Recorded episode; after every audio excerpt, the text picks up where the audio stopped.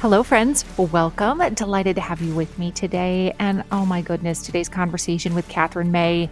Mm, you need this. You need this in your life. Her new book is called Enchantment. And if you have been feeling just a tremendous amount of anxiety about the state of the world, about your own life, you need to listen to this conversation. It is not a self help conversation, it's, she's not a therapist. But this is something that all of us can do, and it can help us all improve our lives and feel better and live lives that are more full of wonder and peace and joy. And I just loved this conversation so much. So let's dive in. I'm Sharon McMahon, and here's where it gets interesting. I'm really excited to be chatting today with Katherine May because I absolutely loved her book Enchantment and could not wait to have this conversation. And thanks for being here. Oh, absolutely. My pleasure. Thank you so much. That's so kind of you to say. When I started reading Enchantment, I got to, I want to say it was like page five. And I was like, mm hmm, this is absolutely the way almost everyone I know feels. And I just want to read this little section and I want to hear your comments on it. You say, the last decade has filled so many of us with a growing sense of unreality. We seem trapped in a grind of constant change without ever getting the chance to integrate it. Those rolling news cycles, the chatter on social media, the way that our families have split along partisan lines, it feels as though we've undergone a halving, then a quartering, and now we are some kind of social rubble. If there was a spirit of this age, it would look a lot like fear. For years now, we've been running like rabbits. We glimpse a flash of white tail, read the danger signal, and run, flashing our own white tail behind us. It's a chain reaction, a river of terror surging incoherently onwards, gathering up other wild, alert bodies who in turn signal their own danger. And I could just keep reading. I could just be like, and now. I love the way you read that. Like you made it sound like beat poetry. It was wonderful. but I was like, if there were a spirit of this age, it would look a lot like fear. And I totally relate to this growing sense of unreality. And I hear from so many, literally thousands of people.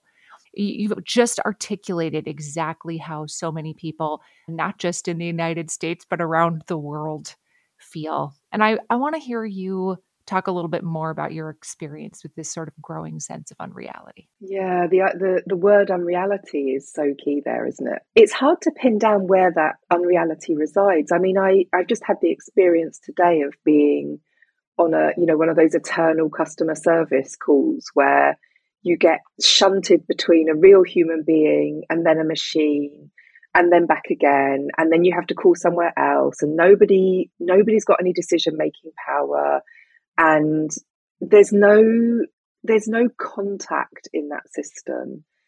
And after a while you begin and you know that's just one of many experiences across our days i think that don't feel real anymore. They don't feel like real life. It doesn't feel like you're making any contact with actual human beings. And it also it does weird things to your perception of of who you are in this world and what you do with your time. It's so pointless and purposeless and and yet we are constantly engaged in conversations like that. And that's just one dimension of this explosion that has happened in the course of your and my lifetimes that really has gone from everything being face to face to living in a society that I that we all felt like we understood its values, even if we didn't agree with them. We felt like we got the parameters of what was happening. That there was a, a basic sort of social contract between all of us, and it was largely civil. and I, it's really hard to actually account for the amount of change we've lived through and the level of fear we're now feeling not just about pandemics, not just about the risk of, of global wars breaking out, but of basic contact with each other because we've drifted so far away from that being an everyday experience that it's become frightening to us and we we spend so much time in speculation about how terrible other people might be that that it is it's fed this this very different reality for us. We spend so much time in speculation about how terrible other people might be. Wow, that is so true, Katherine.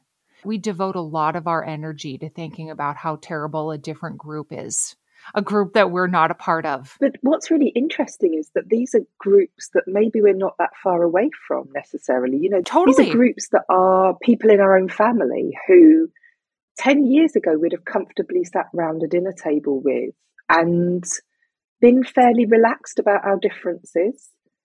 And uh, I think because of social media and because of the way that we see people now, you know, we, we get to see people's opinions rather than their humanity. That has escalated into this sense that we we cannot tolerate each other, that that we are monstrous to each other on you know on every side of the political spectrum, wherever you sit on it. And there's you know there's a real tragedy to that there's a real loss that we're enduring. And then, of course, we've been through a period when we were kept away from each other in, in lockdowns. And we've emerged back into this world very unhealed from it and very, very, very distant from actually having a social skill set that will let us feel comfortable in, in those places that used to comfort us, that used to feel safe and, and ordinary to us.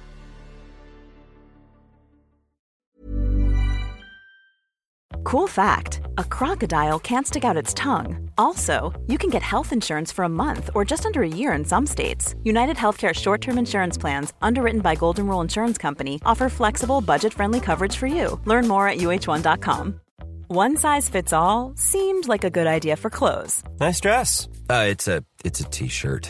Until you tried it on. Same goes for your healthcare. That's why United Healthcare offers a variety of flexible, budget friendly coverage for medical, vision, dental, and more. So, whether you're between jobs, coming off a parent's plan, or even missed open enrollment, you can find the plan that fits you best. Find out more about United Healthcare coverage at uh1.com. That's uh1.com. It's that time of the year. Your vacation is coming up. You can already hear the beach waves, feel the warm breeze relax, and think about work. You really, really want it all to work out while you're away. Monday.com gives you and the team that peace of mind. When all work is on one platform and everyone's in sync, things just flow wherever you are. Tap the banner to go to Monday.com.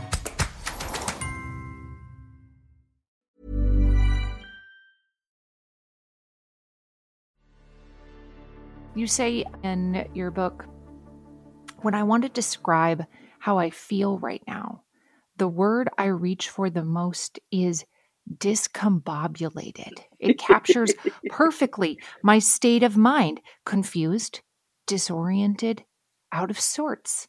And I, I feel like so many people can relate to that, like trying to find new footing, trying to locate a new normal. Do I need an entirely new set of friends? Do I have to never see Uncle Bob again? Like, what is wrong with me in this scenario that I can't just integrate and accept the way things have become?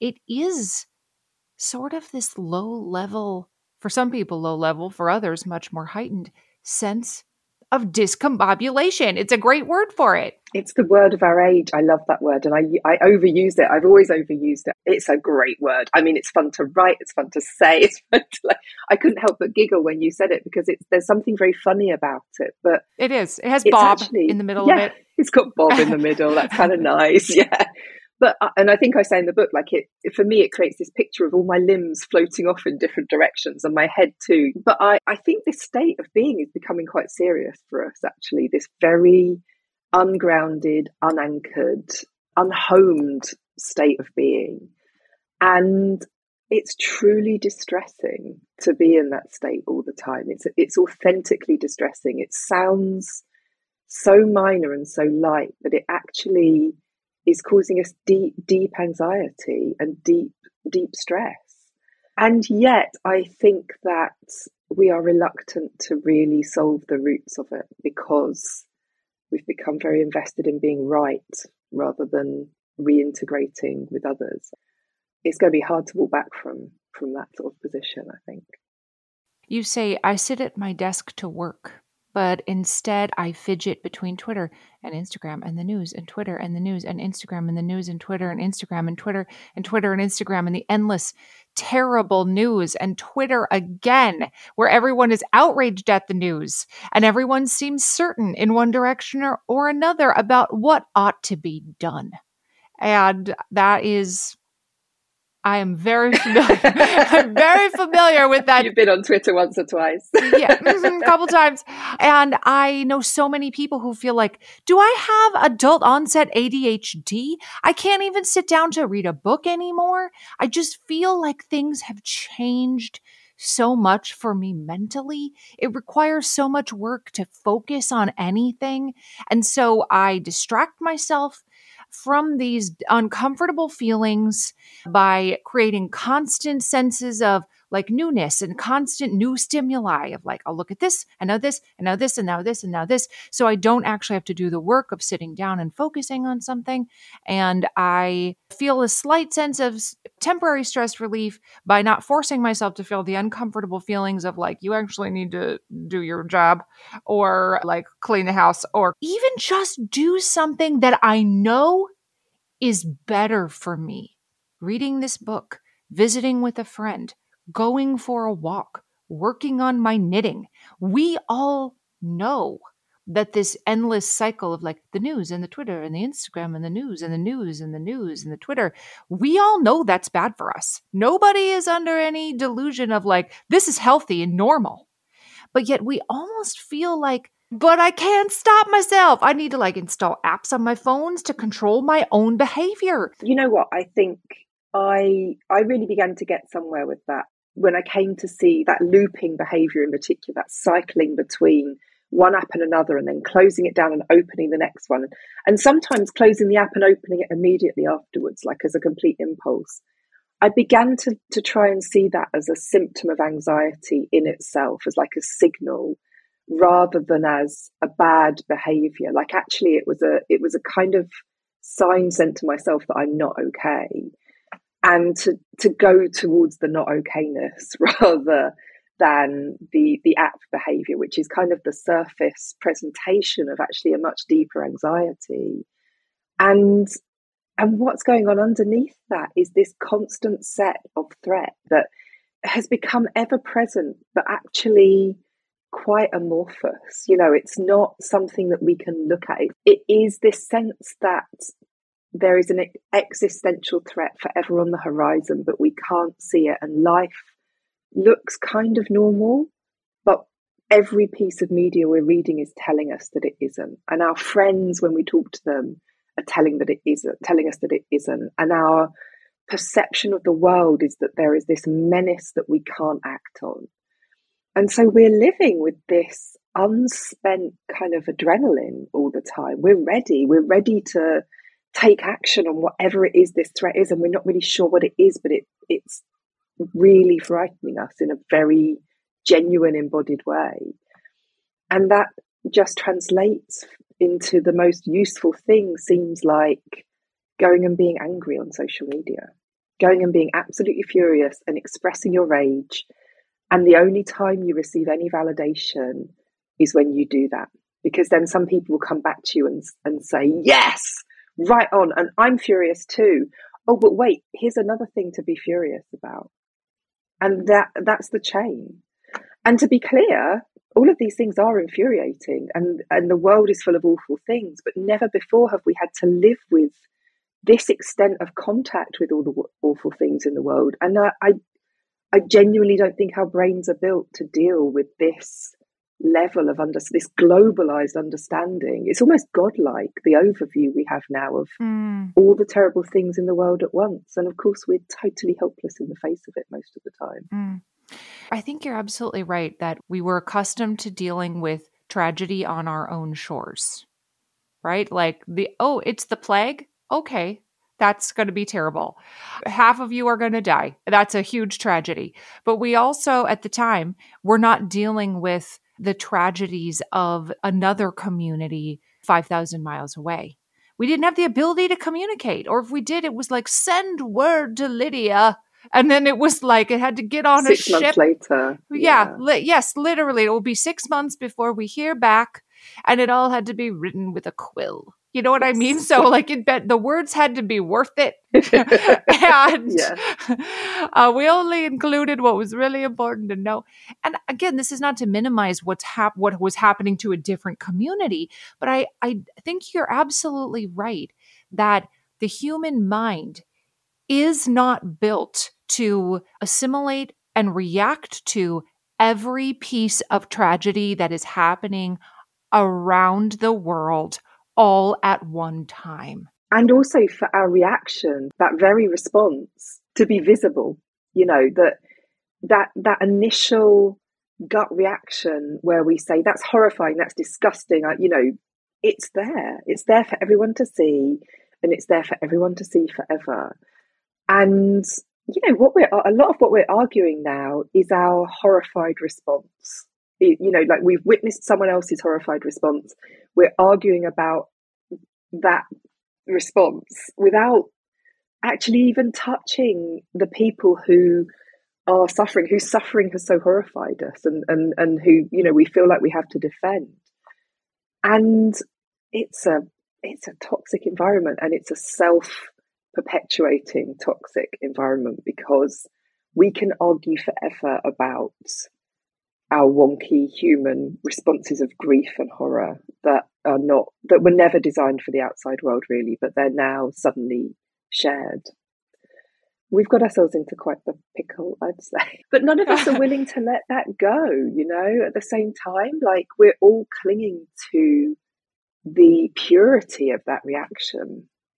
And we've i think really got to start thinking about our part in this rather than other people's part in it. That's that's how it seems to me. This is only going to get addressed when we start looking inwards and saying, I can't control the whole world's behavior, but I, I actually can begin to modify mine a little bit. It's a great point, though, that we are now spending all of our time arguing about somebody else's response to a topic. Whatever that topic is, the moon exploded. Well, your response to how the moon exploded, unacceptable. We're now spending all kinds of time judging other people's responses to tragedy instead of actually responding to the tragedy or something more productive. It's now like, well, what did Katherine say about the moon exploding? Well, that's inappropriate. Can you believe what Katherine said about this horrific? We don't even have a moon anymore. And Katherine's over here eating a cheese sandwich. You know, like that is literally how I feel like our discourse, has, what we've devolved to. Do you know, one of this really gets to the heart of why I sat down to write Enchantment because I think one of the first sentences I wrote in my notebook was, I'm so tired of dystopias. And to kind of unpack that, I felt like I, I was just through with hearing this endless discourse about how terrible the world is, how unimprovable it is, how degraded, how we are in a, a sort of downward spiral. And anyone who speaks against that is either naive or a villain. And I'm weary of that. I'm weary of our giving up on our shared humanity.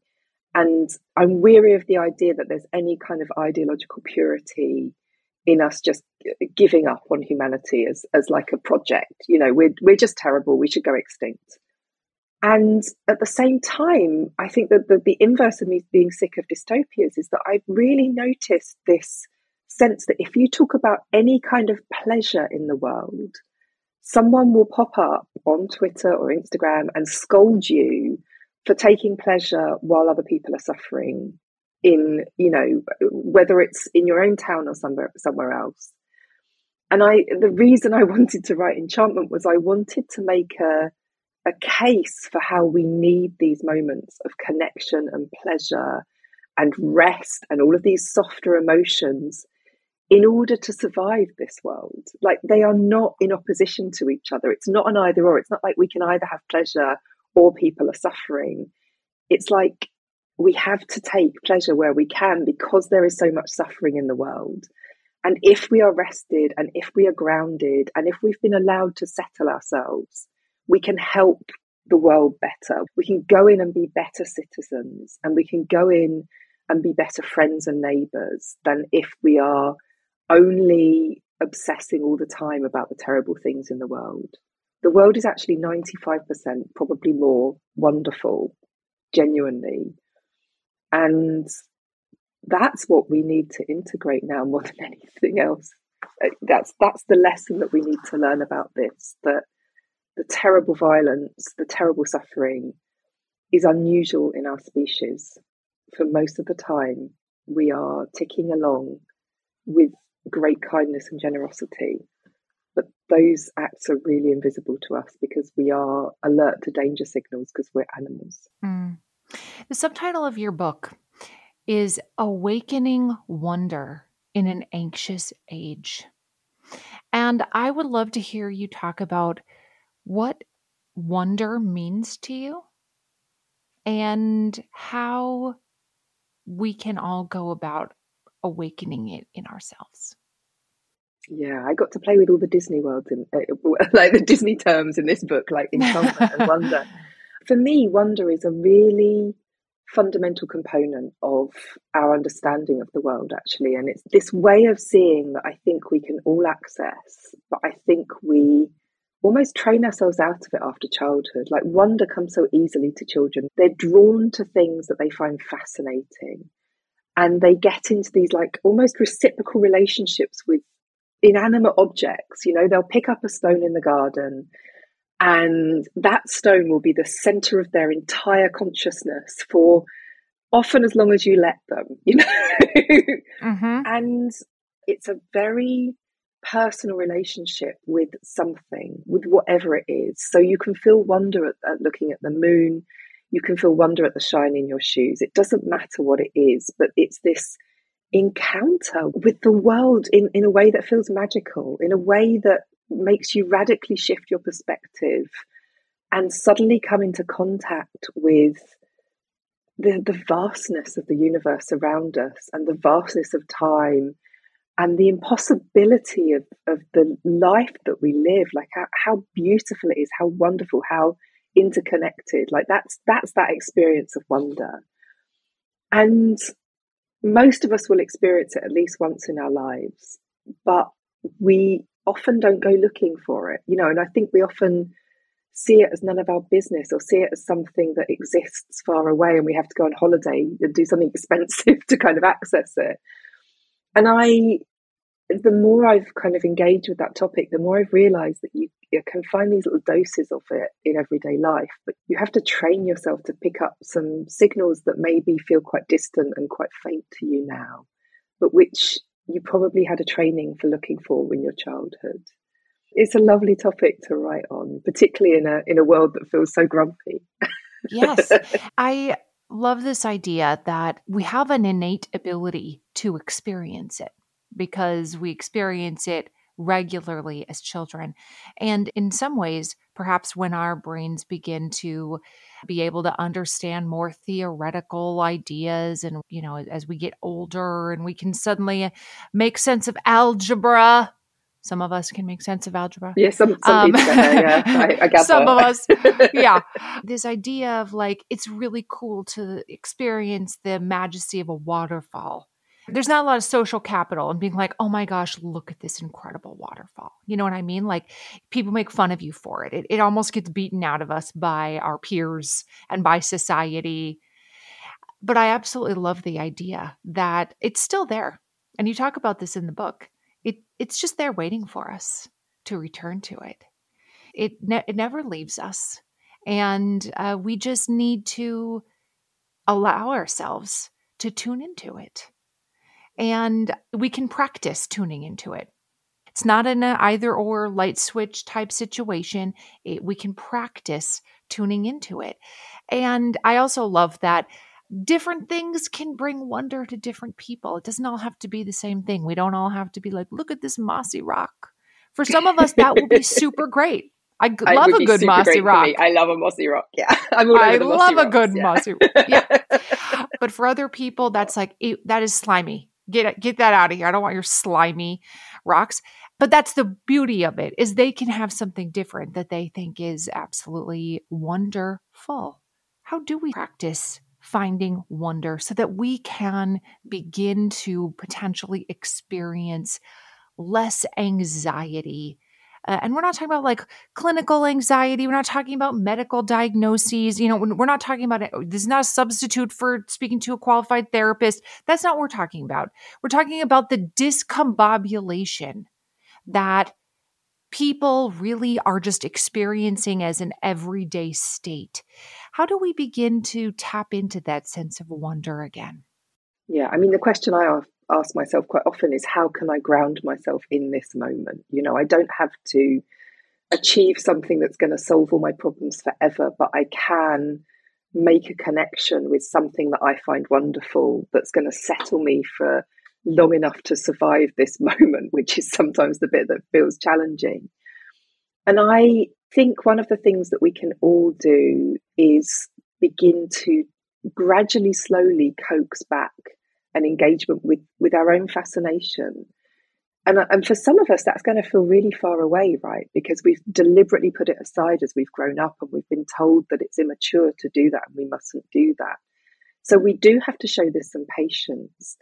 But it, I think one of the, the things that you can do at the beginning is to start to reconnect with the things you found fascinating as a child. So, did you love looking at the moon? I was so as as I write in Enchantment, I was a big stone collector when I was a kid, and I had these little boxes of specimens, and I liked to line them up and learn everything about them and name them. And so for me, still, I mean, I'm I'm sitting at my desk here, and it's surrounded by stones, and I and I have them. I'm going to pick up one now. I have them so that I can just just hold one sometimes, and you know, I'm not talking about the kind of wonder here that's like oh my God, I was out for a walk and an eagle literally landed in front of me and spread its wings and uh, looked me dead in the eye and then flew off again. Like that, that's amazing, but that's rare and you're not in control of that. But what I am in control of is engaging very deliberately and very carefully with something that I know I find interesting and beautiful and, and kind of grand. I mean, I I love the weight of a stone in my hand. And I love the way that if I sit with it for a while, it will warm in my hand. I love how much character a stone has got. And some people hearing that will not relate to that at all. Be like, stones haven't got characters, they're just little bits of rock. Fine, stones aren't for you. Great. Go and look at the moon, go and look at the stars, go and watch birds in flight, you know, go and watch the clouds change above you, go and watch some water drink a glass of water. That's, I mean, that can be like a really incredible experience if you give it a moment. But what we're talking about is focus and attention and spending a few moments paying close attention to something that you find beautiful and interesting. And it doesn't have to be grand, but if you practice it, if you show it some patience and go back to it repeatedly every time you need it, that relationship will only deepen and and it's like building a muscle you that wonder will come to you so much more easily quite quickly mm. i know some people who keep little notebooks of things that bring them delight where they're like that homemade ice cream cone that I had was just absolutely delightful. It had so much delicious flavor, and I want to remember it. And the, this act of sort of writing things down by hand and then revisiting that list can also, I feel like, help flex that muscle, strengthen that neural pathway in our minds of like, here are things that have brought me just like a little moment of joy or pleasure or wonder. And it doesn't, again, like you're saying, you love the feel of a rock in your hand and the way that it feels warm. And other people might just be so fascinated with their sourdough starter. Oh, you've met my husband. it's a it's a cool thing. It's wild yeast and it grows when I feed it. That's weird. That's cool. I love it. I can tell you that I have developed a very strong sense of wonder with this little bulb garden that I have in my house. And I bought myself a little bulb garden subscription, and every month they send me this little potted thing of like tulip bulbs and they grow in my house and I love watching them. These bulbs grow like an inch a day. And within like two weeks, they grow from like one inch tall to literally a foot tall. And they just grow flowers, and all it takes is a little bit of water, and they just do it without my input. And this thing has just brought me an incredible amount of delight. And I've just It's wondered incredible. at these little things that just exist and have the purpose of bringing more beauty into the world. And it just, I, I just find it magical. and it is and you know what's i mean i i have my potted plants around my desk as well as, as well as my stones and i have to i've been corrected so many times by my publicist that, I, that in england we call them pot plants but apparently i mustn't tell any more americans that i have pot plants growing around my windowsill because they would, take it as something very That's very different. Uh-huh, yes, that's uh-huh. right. Yeah, so I'm I'm not growing drugs on my windowsill, but I am growing some very beautiful plants, and it it's it's a moment of engagement. But I think what's interesting is that we often set up wonder as something that's almost in opposition to a scientific understanding of the world, and like we almost have to choose between this fluid spiritual relationship where we go, wow, it's kind of magical when a plant grows, isn't it? And between understanding it scientifically. But I find that often understanding the, the science behind why that plant's growing, it fills me with the same amount of wonder as not knowing, as just seeing it as this process that happens. Like it's incredible that a plant fundamentally grows from air and is plumped up by water. It eats the sunshine. It eats sunshine and it and it's drawing, you know, it's drawing stuff from the air that I uh, I can't even explain it. I'm going to be bad at it, but I could I could go on engaging with that for the rest of my life in order to truly understand it, and it increases my sense of wonder every time. It does not become mundane to me just because I understand it. It becomes all the more incredible. How does how does this whole world fit itself together in such an elegant way? And I can see the evidence of that right in front of me, sitting around my, my desk while I work. And I can see it through the little skylight window that's in front of me, where I, this morning I sat down and the moon was right there. I'm looking out into space. How do we how do we keep forgetting how wonderful that is? It's extraordinary, but also very ordinary. Absolutely. I I totally agree with you that understanding something scientifically only enhances my sense of wonder about it. Like, you mean to tell me it eats the sunshine and then it's like mm, delicious and it then it grows like that is makes no sense and yet it makes all the sense and i feel the same way about space i'm not very like physics is not I, my brain is like nope don't get it but yet i also find it incredibly wonderful to be like here's a picture. In this picture are 10,000 other galaxies. Oh, that picture. and i'm like i don't i do not understand it but it's really really cool. There's, you know what, a lot of a lot of wonder is, or awe in particular, the emotion awe, which Dacher Keltner writes about so well, is the experience of radically understanding our smallness in the universe, and and that kind of big shift that happens when we realize how big the rest of the universe is and how we are. We're not even a speck in it. Like we're not even that relevant. And as a child i found that idea incredibly difficult to deal with. Like this idea that space might be infinite this idea that uh, that the time scales and the, the the size and the way that they're conflated is impossible to get your mind around and i i felt very intimidated by that but as I've got older, I find that a, a relief. Like how much that lifts from me to know just how insignificant I am. And and my stone tells me the same thing, incidentally, because uh, you know I've only got to think about the time scale over which that stone was made to know what a tiny speck I am, even in the history of this planet. And to radically shift into that alleviates so much of my angst. I don't matter. I don't matter in the scale of things. Even even if I achieved incredible success in this lifetime over the scale of the of the universe and over the scale of time, it's it's so insignificant. It's vanishingly small, small, and so we can breathe out. You know, it's okay. It's okay. What I take away from that when I am, you know, confronted with the vastness of the universe is that the weight of the world is not on my shoulders. And it doesn't mean, again, turn a blind eye to suffering, don't care about your neighbors, don't seek to improve the world. Doesn't mean any of those things. But the idea that when it, when I understand how small I am, I realize how much the universe is actually uh, not depending on me to be on Twitter. the to, universe to is in, people on Twitter. Yeah. Uh-huh.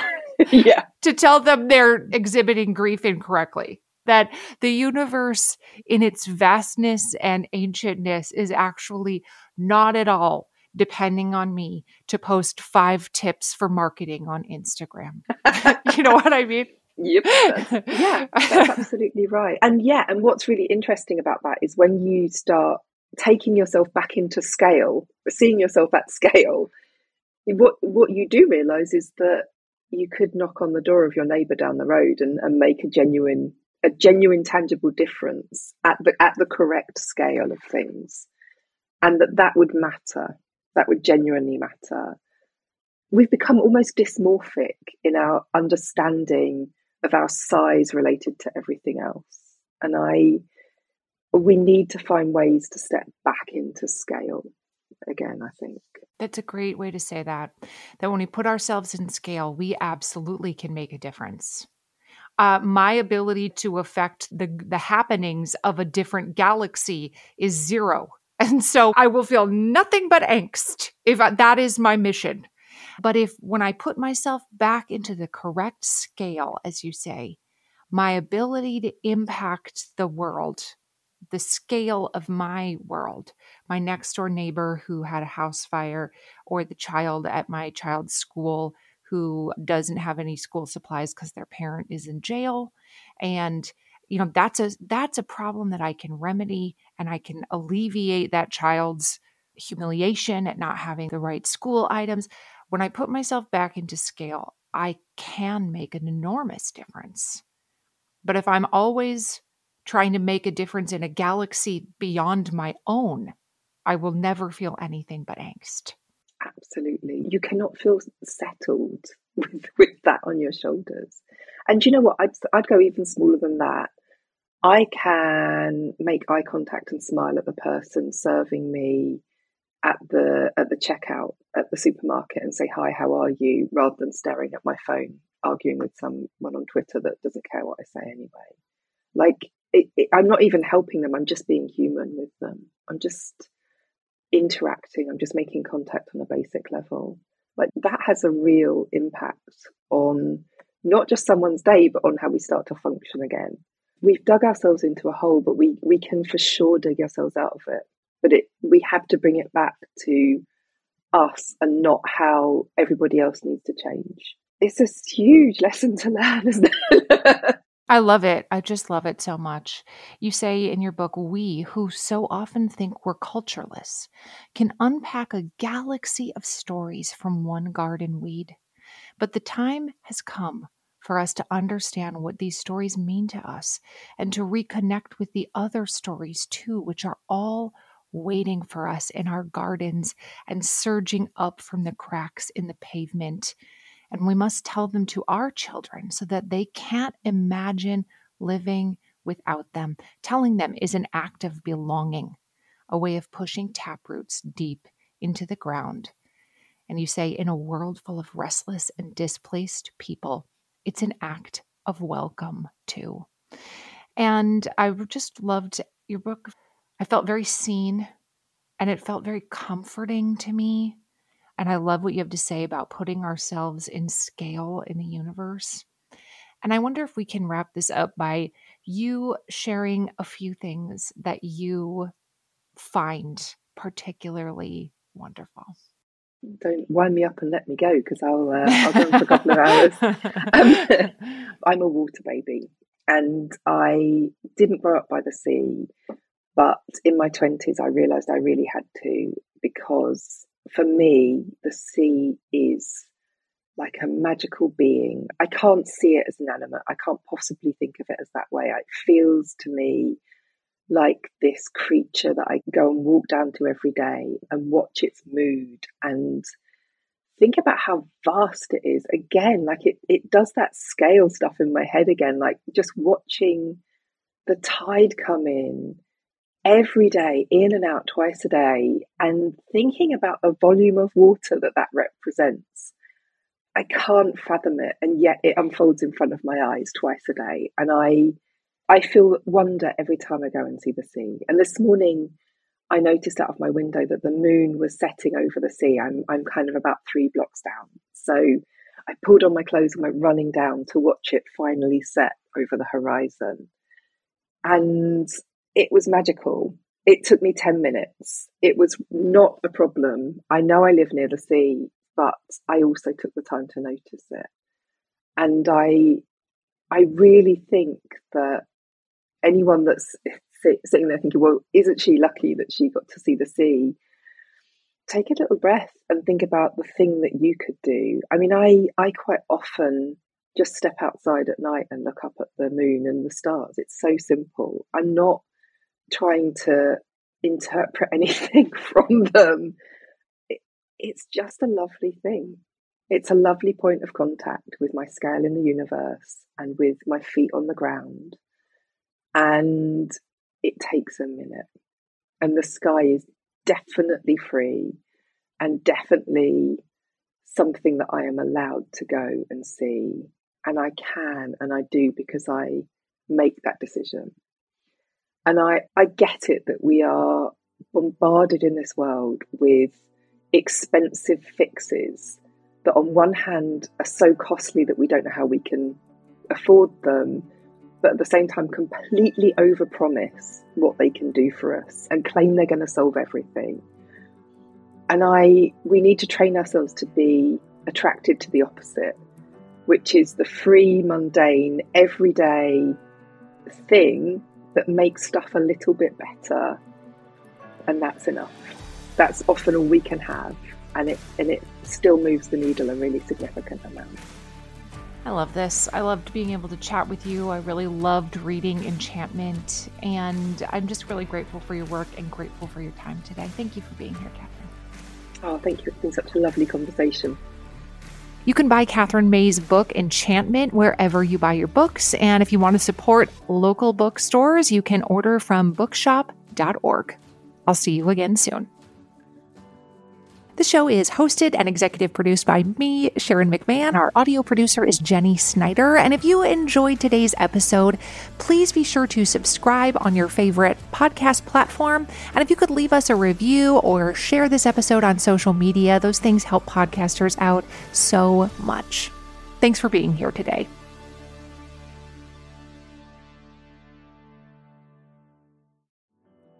Listen, I know if you pick up any kind of beauty magazine or you follow an influencer, there's like a new skincare product every single day of the week, and it can be really difficult to know which ones to even try, like which one is worth your money.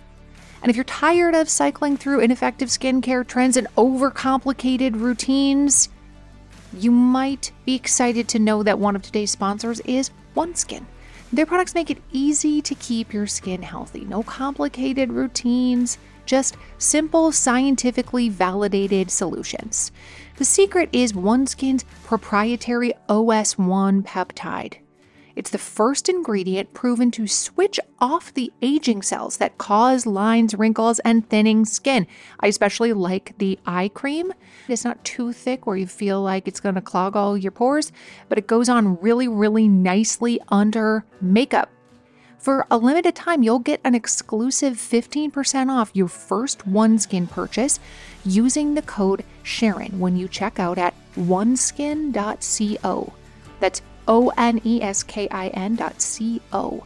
Try OneSkin and enjoy younger, healthier skin without all the extra steps. That's oneskin.co, code Sharon.